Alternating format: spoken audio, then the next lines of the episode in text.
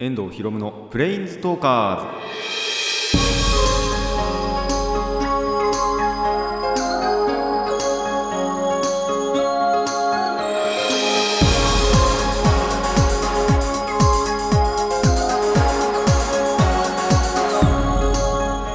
ズラジオの前の皆さんこんにちは。遠藤博夢のプレインズトーカーズパーソナリティの遠藤博夢です。この番組はアニメゲーム声優が大好きなこの僕遠藤博夢がマジック・ザ・ギャザリングのプレインズウォーカーがいろいろな次元を旅するがごとくいろいろなジャンルの話をする番組です。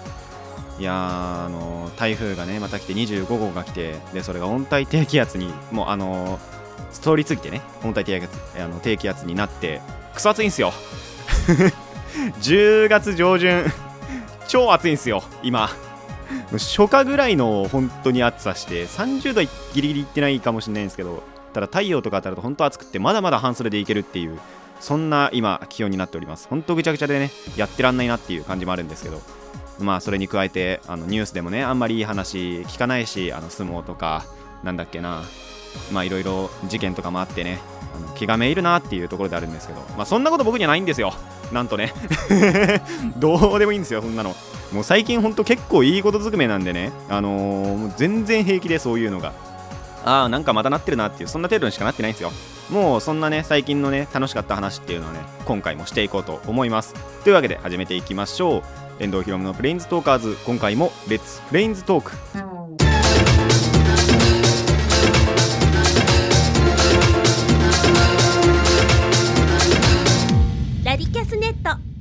してこんにちは遠藤ひろむです。まあそんないいことその一つ目なんですけど、まあ、前回いろいろできてないっていうお話をしたと思うんですよ。まあ遊戯王はどっちでもいいか。あのギャザーができてなかったり温泉に行ってなかったりっていう話をしたと思うんですけどまあまずギャザーをねしました。ギャザーは叶いました。まあ最近結構やること多くってそれこそその週末土日月って3 3日連続ぐらい確かやったんじゃないかなって思うんで。で勝率もねあの本当に勝って負けてが結構バランスが良くってあの悪くはないんじゃないかなと思っててあのちゃんとしてるなっていう感じはありますね。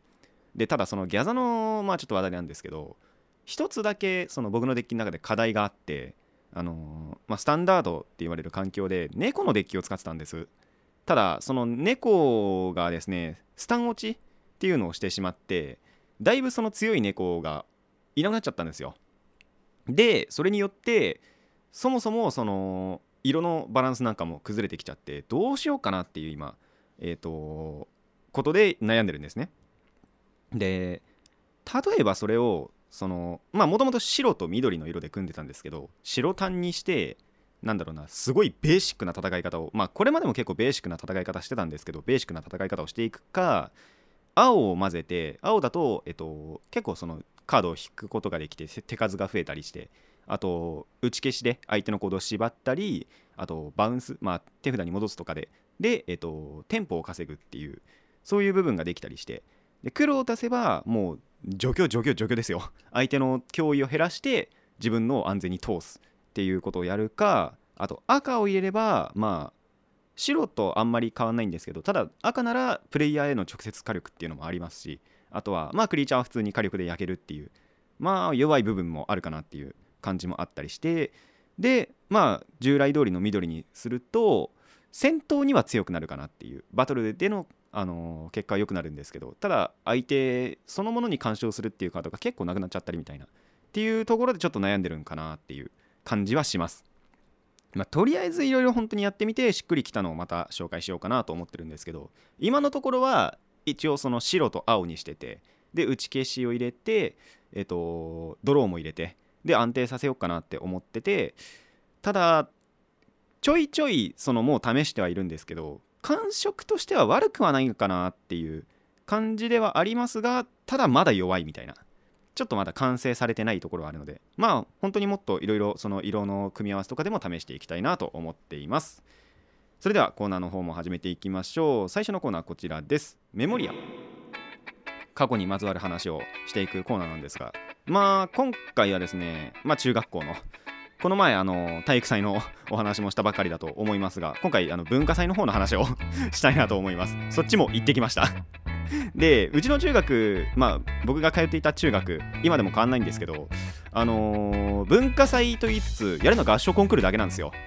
あの結構特殊だなって確かに思うんですけどやっぱりその高校とかになってからちゃんとその文化祭っていうとクラスとかで出し物したりとかあとまあ有志で踊ったり歌ったりみたいなそういうのがあったりしたんですけどその中学校の時って本当にその合唱コンクールしかしなくて本当に全クラスで合唱しかしなかったんですよ。あとはその吹奏楽部があったりとか演劇部があの公演したりとかそういうぐらいのあったんですけど本当にその文化祭っていうとやること自体はそれしかないっていうそんな、えーと、合唱コンクールに行ってまいりました。で僕の時はその中学校学校のそのものの体育館でやってたんですけど何年ここ23年で文化会館を使って、あのー、行うと。貸し切ってや行うっていうことで文化会館に 行ってきました。まあ近いあの近いからいいんですけど。でまあその全体ちゃんと通して見てたんですけど感想としては、まあ、やっぱり1年生だと編成期があのまあ後々その先生が言ってたんですけどやっぱ編成期があって他の学年よりは声が出てないなと。声が出しにくいその期間なんで。それでちょっと確かに他の学年よりは声出てないなっていう感じはしましたね。でもやっぱりそのハーモニー合ってるところは合ってましたしなんでそういうところがその学年でのえっと、優秀賞があったりとかあと全体通しての最優秀賞っていうのがあるんですけどやっぱりそういうハーモニーとかあのリズム合ってるっていうところがあの優秀賞をまずはその学年で取ってたんじゃないかなと思います。で2年生はやっぱりその1年生の時と違って声はやっぱりよく出てましたね。でなんだろうな。ハーモニーとかも結構合ってたんですけどやっぱりその合うクラス合わないクラス4クラスあったんですけどそういうのがあってちゃんとやっぱり合っててちゃんと声も出てるっていうそういうところが優秀賞だったなと思います。で3年生もやっぱりその2年生よりももっともっと声が出ててでよくやっぱり声も響きますしで本当にすごいところがあってあのー、声のバランス男女での声のバランスが取れてるっていうところはすごい本当に1クラスだけあったんですよ。そこあの僕の予想通りちゃんと最優秀賞本当に全体を通しての一番あの高いっていうところに、あのー、いたんですけども。そこはやっぱりすごかったなと思いました。でもその他のクラスも負けず劣らず、あの、いいクラスも悪いクラスもありましたが、あの、ちゃんとハーモニーとかも合っていて声のバランスとかも取れてたんじゃないかなと思います。ただまあここまでそのバランスだなんだって言ってきたんですけど全体を通すとやっぱりその男子の声の方がよく響くんですよね。低くて。でこれそのなんだろうなその前からの思ってたことではあるんですけど大体その中学まああ高校で合唱ってあんまりしないかな。でも合唱やるときって主にやっぱり中学だとまずまあえっ、ー、とソプラノあるじゃないですか。女子の高い方の声とあると女子の低い方の声。で男性でまとめられちゃうんですよね。男の声って書いて男性でまとめられちゃってテノールとバスっていうのがそこでパート分けされないんですよ。だからそれはバランストレーナーの普通だなって思うんですよね。例えばまあ男子15人女子15人の30人のクラスがあったとします。でまあ一応バランス取るために指揮者と伴奏で男女1人ずつ使って1414だとします。でまあそうすると大体そのあるあるえーと、ソプラノかソプラノ7人アルトアルト、うん、合ってるか。アルト7人で男性14人ってなるじゃないですか。でやっぱりそこでパートが分けられてるんで14対7対7なんですよ。ってことはそれは確かにそのあのなんだろうなバランスが取れないっていうのは普通なんじゃないかなって思うんです。でやっぱその男子の声っていうのこの年齢だともうなのかな。やっぱり低くなってきてですごい響く声っていうのになるので本当に女子の声の方があんまり聞こえなくなっちゃうんですよね。なんで本当にそのバランスがちゃんと取れてた組っていうのが最優秀賞だったのはすごい練習したんだなっていう感じがしました。女子がやっぱりその女子もかな男子はやっぱりその他のクラスと同じかそれ以上に出していたのでそれ以上に女子も頑張っていてちゃんと合わせられてたのかなってそういう感じはしますねっていうのはあの後でその公表の時に先生も言ってたことではあるんですけどでも僕自身も思ってたことなんでなんで、で、あの、その辺が、なんだろう、すごくよく聞けたのは良かったかなと思います。本当に一つの芸術として、あのいいものを見せてもらったなと思いました。で、僕の頃と違うのが、なんだろうな、恥ずかしさっていうのがなかったんですよ。あのー、今回見てたら、僕の頃ってやっぱり、主にやっぱり男子だと思うんですけど、恥ずかしさなのか、あんまり真剣にやらないじゃないですか。まあ今でもそういうところがあるかどうかわかんないんですけど、あのー、だからそのふざけとかも結構あったんですけど本番だからかでも今回見てたら本当にそういうのが感じられなかったなって思ってそういうところなんか僕らのまあ僕がらの時代が本当にその中学校の中では黒歴史だったってあの僕の友達言ってたんですけどそれぐらいちょっとひどかった時期でもあったんでそれに比べたら全然いいなって本当に思いました。であと効果ね。あのやっぱりその最初って効果歌ったりっていうところからその開会式とかで始まるんですけどその効果でも結構声出てたんですよ。僕らの頃歌ってる人全然いませんでしたからね。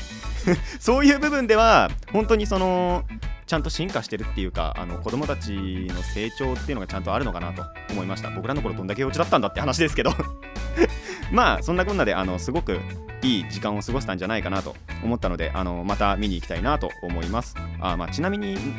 まあわかると思いますが一応妹がいるんでギギリギリ合法的です。なんであのその辺はあの誤解されたくないなというところであの法則として 説明させていただきました。以上メモリアでした。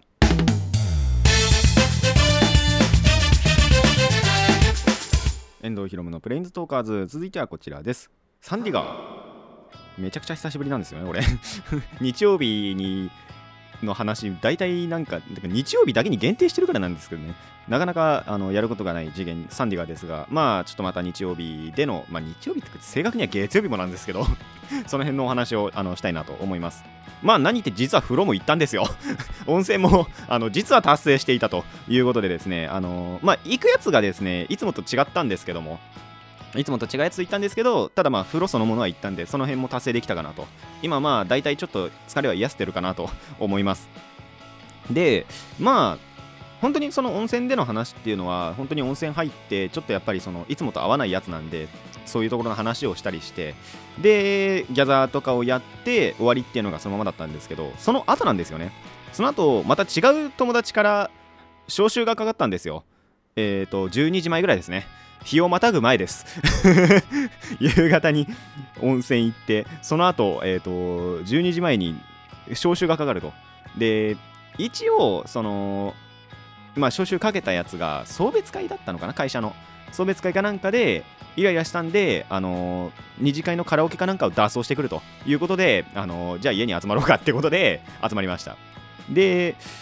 まあ12時前ぐらいに招集がかかったんで、まあ、とりあえず行くかと思って、まあ、その前から、一応その、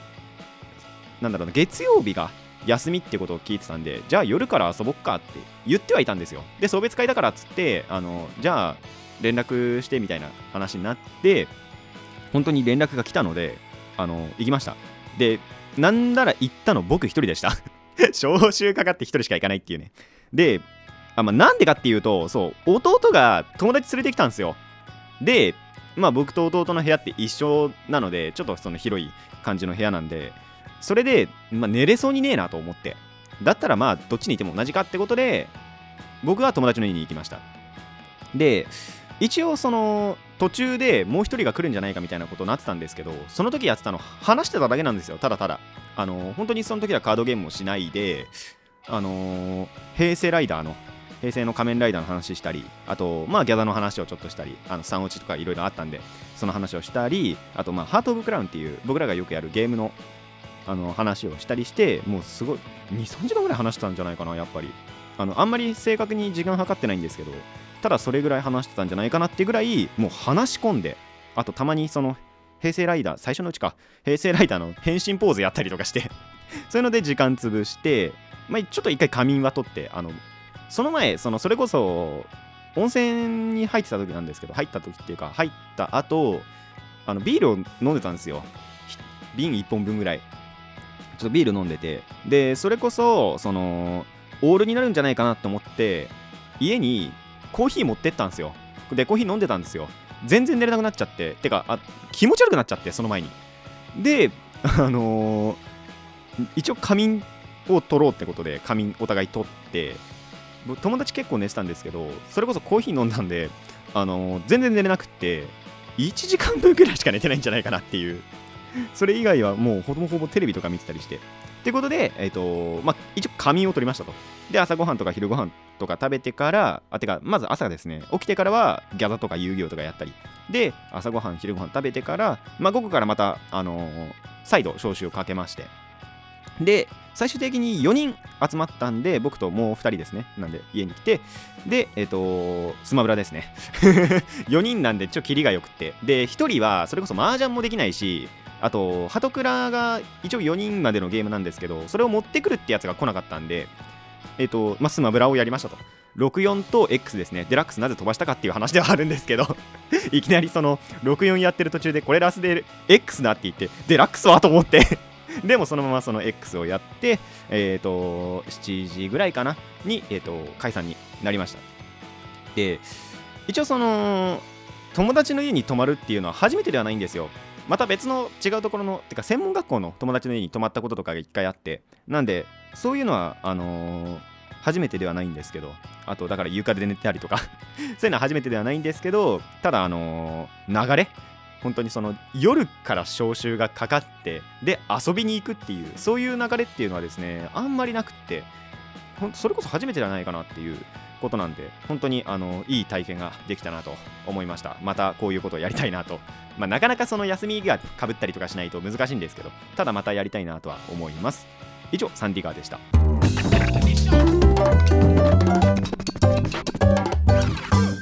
遠藤ひろむのプレインズトーカーズ。続いてはこちらです。トクシード。これまた久しぶりなコーナーなんですけどもあの特撮のお話をしたいなと思います、まあ、特撮と言いつつ仮面ライダーしか話さないんですけどあのーまあ需要の話題ですね。今やってるその2018年のどの仮面ライダーっていうのかな？の、えー、と仮面ライダージオウという作品でちょっともうすごいねあの僕が大好きなことが起こりましたのでそのお話をしたいなと思います、まあ、まずジオウそのものなんですけどえっ、と、まあ、10作目の2009年度だったかなの仮面ライダーディケイドのように、えっと他の作品のライダーが出てくるというのがまず話題なんですよ。なんでかっていうと平成20作目だから。っていうことであ20周年っていうのかな。そういうことで、えっとまあ、他のライダーも出てきたりあとその主人公のジオウ仮面ライダージオウが他のライダーの力を使うんですよね。っていうストーリーなので結構他のライダーも出てくるというのが、まあ、割と話題だと。で、えー、と5話6話がですねもうすでに放送されたんですけど僕にとって神回だったんですよ。この5話6話が。もう僕のことをピンポイントでやりに来てるなというところがあったのでちょっとそのお話をしたいなと。まあまずあとそうだえっ、とディケイドの時ってリイマジネーションライダーって言ってなんだろうもともとのその設定とは違うんですよね。例えば仮面ライダークーガって言っても、あの一番最初にやってたその仮面ライダークーガとはまた別のクーガみたいな設定のクウガっていう感じなんですよ。ただ今回のジオウは本当にそのオリジナルのキャストが出てきてでしかも原作基準のその設定とかを割と引き継いでるんですね。その辺が結構いいなと思って。でまあ余談なんですけどもそのまずその仮面ライダーフォーゼ。2011年の仮面ライダーのフォーゼからアンガールズの田中さん。あのーキャストとして本当に出てたんです。がでもその引き継がれてきたりでちゃんと先生してましたし。でもう一つその今回はファイズが一緒に出てきたんですよ。フォーゼとファイズのお話みたいな。とこでしかもファイズからはちゃんとその乾匠役の、まあ、カメラダファイズの半田健人さんとあと仮面ライダーカイザー、えー、と草加正人役の、えー村上康平さんの2人が出てくるっていうことでもうあの次回予告から興奮ですよね。なんかその4話でその5話の次回予告をするときになんか似てるやついるなと 思ってたんですよ。で後々調べてみたら本当にちゃんと出るっていうことでもう興奮止まらなくって5話が楽しみでしょうがなかったんです。で実際にやっぱり5話出てきましたし出てきてくれたこと自体本当に嬉しいんですよ。で設定の引き継ぎが本当に見事なんですね。これでも最終回まで見てないと分かんないことなんですけどファイズを。あのーまあその匠が6話の方で言ったセリフの中に、まあ、世界中の洗濯物を真っ白にするのが夢だって言ってるんですけどこれ最終回のセリフなんですよ。これをそのままその実践してくれて。てまああのなんだろうな仮面ライダーの力そのものは奪われてるんでもともとからファイズという存在がなかったっていう設定ではあるんですけどただあのーその設定最終回のそこの設定をまさか引き継いでくれるのかと。あとプラス猫舌。そうあのタック猫舌なんで。猫舌でそのコーヒーとか飲んであっつってってるのがすっごい面白くって。ああ引き継がれてる。って思いましたね。であの草加さんは草加さんであのこれ次回予告のセリフでもあるんですけど邪魔しないでもらえるかなって言ってるのが本当にあ草加だと思って。とかあと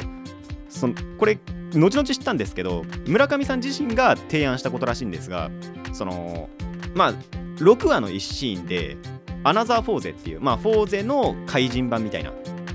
そこにその首根っこ掴まれるっていうシーンがあるんですよ。でこれファイズ本編だとそのまま首折られて殺されちゃうんですね。草加が。本当に。でそれをその再現してくれると。首の折れる音を再現してくれて。ただそこはちゃんとその自由になってからは匠がその駆けつけるのに間に合ってくれてあの未遂に終わると。なので草加さん生きてたんですけどもちゃんと。もうそういうのも嬉しいなと思いました。あとストーリーそのものに流星塾っていうのが関係しててその犯人っていうかアナザーファイズとかアナザーフォーゼになったのは流星塾の仲間だと。でその恋人を助けるためにあのアナザーのその仮面ライダーの力を、えっと、得てしまうっていうそういうストーリーだったんですけどそこで流星塾っていう、まあ、単語っていうか出てくるんですよ。でこの流星塾っていうのはその草加さんとかあと、まあ、ファイズ本編ではマリちゃんとかが、えっと、養成施設なんですね。のあの所属していたというかそういう養成施設なんでその仲間の草加さんからしてみればさらに言うと仲間のためっていうことにもなるんですね。っていうところの本当になんだろうな設定とかもすごいなんだろう原作に基準してくれてたのが本当に嬉しくってもうところどころで笑いが起こりましたね。僕の中では。嬉しい嬉しい笑いが起こりました。でやっぱりその本編ではファイズののあのー、たっくんとあと草加さんっていうのは基本的に仲悪かったんですよ。ただなんかその今回のジオウになってから原作以上に絆が深くって仲も悪いわけじゃないみたいな。本当にないいってほど良くもないんですけどただなんだろう原作以上に仲がいいっていうまあちょっとパラレルな仕様もあったりはするんですがでも逆に嬉しいっていう。原作ファンとしても嬉しいなって原作じゃねえかな。本編ファンとしてもすごい嬉しいなって思いました。でまあちょっと今回ファイスの部分のみ話してしまったんですけど1話から4話えっ、ー、とビルドとエグゼイド。これまあ直近なんで結構なんだろうな。あ久しぶりみたいな 感じではあるんですけど。でもそこのもあのオリキャスちゃんと出てきますしあとまあなんだろう設定なんかもそのままだったりそのまままあそのままってほどそのままでもないですけど結構その歴史の改変をされてるっていう話なのでなかなかあのでも見どころっていうのはありますのであと過去のライダーを見たっていう方にはですねなんでこれからも必見なんじゃないかなと思います。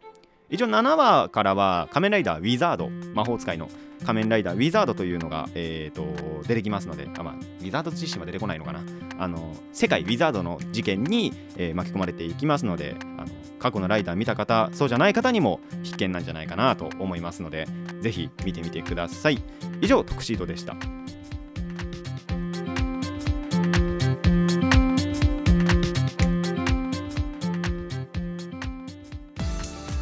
遠藤ひろむのプレインズトーカーズそろそろお別れのお時間になってまいりました。さあこんなわけでねあのオープニングトークで言った通り気がめいることなんて全くないんですよ。もう楽しいこと尽くしで。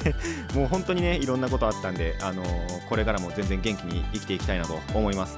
で本当はその語り尽くせなかったことがもう一個だけあるんで次回は100%プリキュアの話をします。あの予告はします。あの次回必ずプリキュアの話をするんですよ。まあ何があるのかというのはですね予習していただきたいなと思うんですが。まあ本当にそのプリキュアに関しての嬉しい出来事っていうのがそもそものその次回予告とかもあったりとかあと他のその媒体とかであったりするんでちょっとそこの話は絶対に必ずあの次回したいなと思います。まあ他の話がどうなるかなっていうのは本当に1週間で何があるかによるんですけどまあプリキュアだけは確定みたいなあとの2つの話どうしようかなってあの考えておきたいなと。まあそれは本当に何があるかによってなんですけど、あのー、話したらいいなと思います。まあそうだな。でも本当ジオも結構来てるんですごいんですよね。あのー、まあこれはもう言っても大丈夫だと思うんですけどプリキュアではプリキュアであの15周年15作っていうあの区切りなんで歴代のまあてか単発の方の映画のはずなのにオールスターで出るっていうことが起こったりとかあとまあ実際にその何話だったっけな30話ぐらいとかであのー、初代のほのかと渚がハグッとプリキュアの本編に出たりとかっていうことがあったぐらいなんかちょっとオールスター路線が最近多いんですよね。ジオではジオで本当にその20周年なんであの他のライダーも出すっていうで他のライダーの力を使うっていうそういうところがあるんでなんかそういう流れが来てんのかなと。戦隊はどうしたのかな？言っちゃいけないけど。まあそういう感じでですね本当にその僕が見てるどっちもがあのハッピーなことになっているのでこれからもハッピーに生きていきたいなと思います。もうこれだけが生きる糧だなっていう 感じであるのであの皆さんもぜひ生きる糧というのをですねあの見つけてみてください。